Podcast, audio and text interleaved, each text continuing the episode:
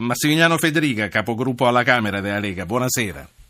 Buonasera, grazie dell'invito. Dicevo, stasera ne vogliamo parlare con un esponente della Lega. Spesso i nostri ascoltatori quando ci scrivono ci dicono non organizzate i confronti, date sempre una posizione sola. Sì, è vero, però le alterniamo di sera in sera e facciamo parlare tutti. Crediamo che in questo modo ci si possano fare delle idee anche più precise, perché spesso i confronti faccia a faccia alla fine si risolvono con un nessuno ci ha capito niente. Scusate se ho aperto un po' la scatola e vi ho spiegato come si lavora. Massimiliano Federica, questa sera tocca a voi dare la vostra posizione e voi siete tra le notizie del giorno perché eh, ci si aspettava che Calderoli ritirasse i 5.000 emendamenti, eh, alla fine lui ha detto Marameo e pare che si vada al canguro, come si dice, eh, come si definisce quella pratica parlamentare poi per evitare questi problemi. A questo punto mh, mm, c'è il rischio che eh, costringiate il governo a chiedere la fiducia e quindi che si chiuda qualsiasi possibilità di discutere.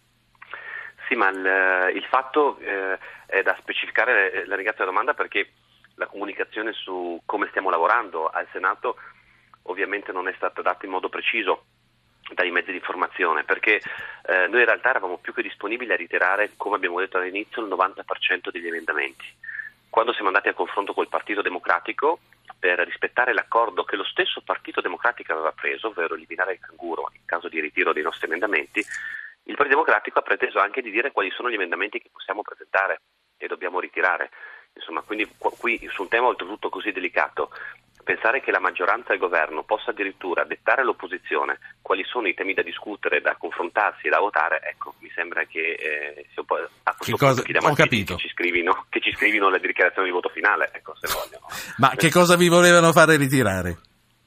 Gli emendamenti che loro ritengono più critici, soprattutto immagino, per quanto riguarda l'equilibrio sì. della tenuta della maggioranza stessa.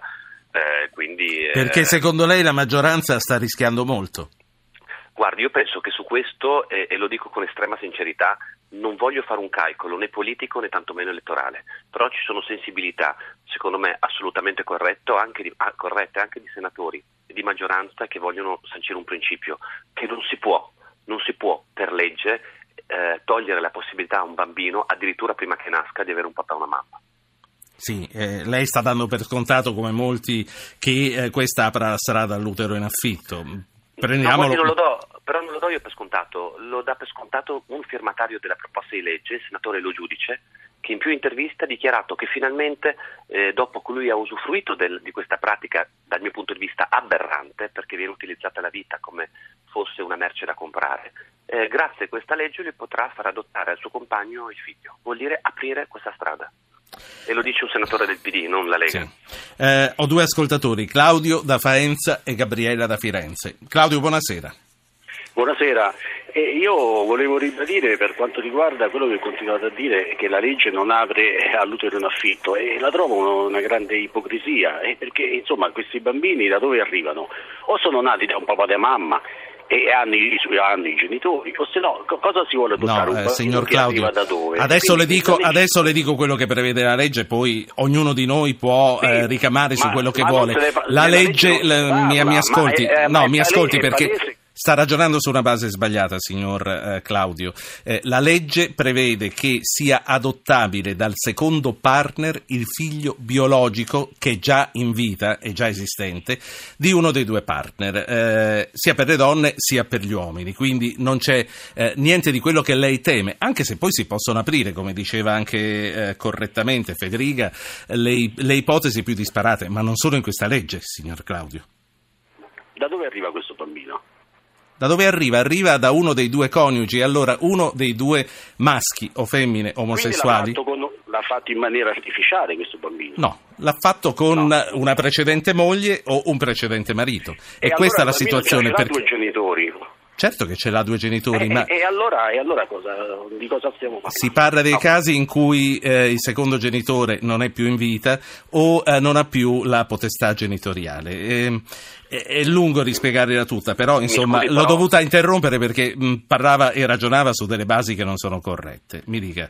Però, mi scusi, si parla però anche di chi eh, fa la pratica dell'utero in affitto, non solo di quei casi.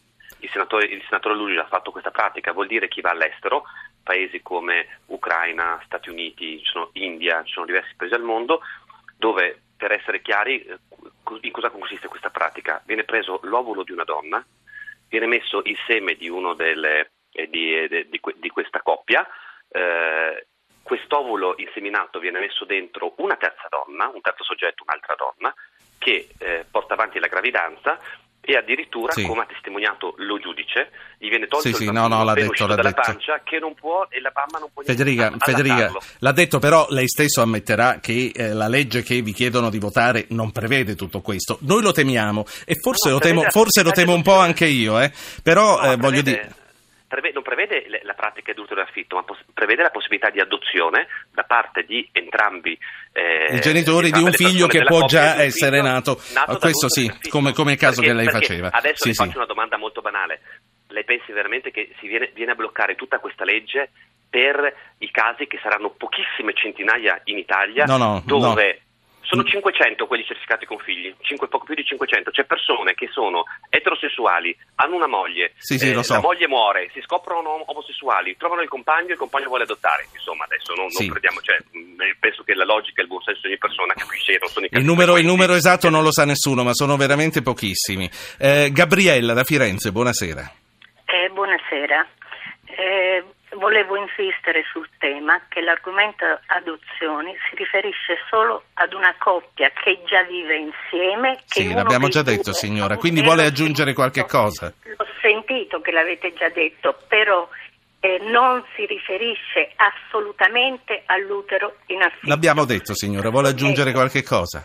Sì, per cui se si continua ad insistere che dopo si potrà fare questo o quell'altro, continuiamo a falsare la realtà di una legge Sì. che serve solamente per l'adozione di un figlio che già vive lì con quella coppia e Non è vero? Corretto, corretto anche se ci sono dei dubbi. Dica, concluda Gabriella. Concluso. Va bene. Ehm, Ma non è così però, mi, mi permetta, l'adozione sarà possibile anche da parte del coniuge di quel compagno che ha fatto Che ha già in avuto- che ha già avuto Eh, l'utero in appunto. affitto, sì, no, ma anche- anche che lo farà, anche che lo farà, perché, perché, perché va all'estero, lo fa, poi torna col bambino Esatto, e lo fa adottare esatto. dal partner. Quindi sarebbe corretto anche inserire la punibilità di chi ricorre all'utero in affitto. Assolutamente, posso dirlo, le dico sì. di più, anche per le coppie eterosessuali. eh. Noi dobbiamo punire chiunque compie, compie questa pratica. È stato fatto, per esempio, il trattato di Lanzarote, dove giustamente viene colpito chi eh, pratica quella eh, barbara ma vergognosa, non ho parole per definirla, pratica della pedofilia all'estero, che viene può essere colpito anche nel paese di origine, non soltanto nel paese dove compie questo È la stessa cosa per i foreign fighters, anche se si parla di un'altra cosa. cosa bisognerebbe fare per l'utero in affitto, che è quello un Ne sono convinto. Io, io ne sono personalmente ne sono convinto. Ennio, Roma, buonasera. Eh, la, mia, la mia storia è, è però della provincia di Avellino e, risale praticamente a mia madre perché mia madre ha perso il padre quando aveva soltanto due anni. Mia nonna, si è poi cioè, eh, la- mia nonna che era poi mia nonna biologica, si è poi risposata con il fratello del, dell'ex marito Sì. del eh, è stato, mh, lo dico con emozione, il miglior nonno che un- un potessi mai avere, ma veramente il miglior nonno che potessi mai avere. Sì. E oggi, siccome hanno litigato mia madre con i fratelli per problemi di tipo ereditario, Sì. perché eh, eh, i miei cugini vengono da me pur di ferirmi e mi dicono quello non era tuo nonno. Senta, eh, lei, lei ha, portato, sì. Ha portato una testimonianza che è molto fuori dal nostro discorso. Mi fa piacere che l'abbia detta e che si sia anche emozionato ricordando il valore di suo nonno. Le ricordo però che per le coppie eterosessuali, come in questo caso, non so se suo nonno avesse poi adottato oppure no la mamma, ehm, per le coppie eterosessuali la stepchild adoption, cioè l'adozione del figlio dell'altro, esiste già dal 1983. Grazie signor Ennio. Saluto anche lei, eh, Federica. Eh, che cosa farete eh, a questo punto le- e che cosa prevede soprattutto? Noi, eh, noi andiamo avanti, cerchiamo di portare avanti, eh, ripeto, delle- dei principi che riteniamo fondamentali non per un interesse politico, ma per la dignità umana, riteniamo sia la dignità umana e di un individuo, soprattutto i più piccoli, quelli che magari non votano, no? i bambini, che però sono quelli che devono avere maggiore diritto tutelato. E le dico sinceramente, chiudo, eh, l'ho detto più volte, me piacerebbe vedere magari sul palco di Sanremo qualcuno che mette non soltanto il, eh, il drappo all'arcobaleno, ma che mettesse magari anche un fiocco eh, azzurro e uno, Sì. e uno, ro- e uno blu, Lì, lì dipende, e lì dipende- Federica, dipende No, dire- dalla sensibilità dei singoli. Sì, però ho ognuno... visto solo sensibilità dall'altra parte, magari qualcuno che ricordasse che non visto soltanto i diri, o meglio, i desideri Magari, magari la stanno sentendo, magari la stanno sentendo mentre stanno andando all'Ariston e fanno Magari, fermare l'autista davanti a un negozio di diritti fiocchi rosa. Mi dica solo l'ultimissima cosa, l'ultimissima cosa che mi interessa molto. Sulle unioni civili, eh, esclusa l'adozione, e voi siete d'accordo o no? Sulle convivenze siamo disposti Sulla a dei regolarizzazione diritti. delle convivenze. uni- siamo disposti a discutere sulle unioni civili, che è la prima parte, che è quindi l'equiparazione al matrimonio, siamo contrari perché quella è l'apertura all'adozione. E la Sì. verità è quello. Allora, senta, le- ma proprio l'ultimissima cosa, quando parliamo del reato di clandestinità, voi ci rispondete, lo fanno in tutta Europa, siamo solo noi che non lo facciamo e, e- e allora leggetela voi. Io gli ribalto, lo fanno in tutta Europa l'unione civile, perché solo noi non la dobbiamo fare? Io vado a prendere gli esempi positivi, le best practice, come Capito. si dice, dagli altri paesi europei, non so- allora, allora dovrei portare anche la pena di morte dagli Stati Uniti. No, non mi No. piace, non la importo e la lascio là. La saluto, grazie per essere stato con noi. Grazie a lei.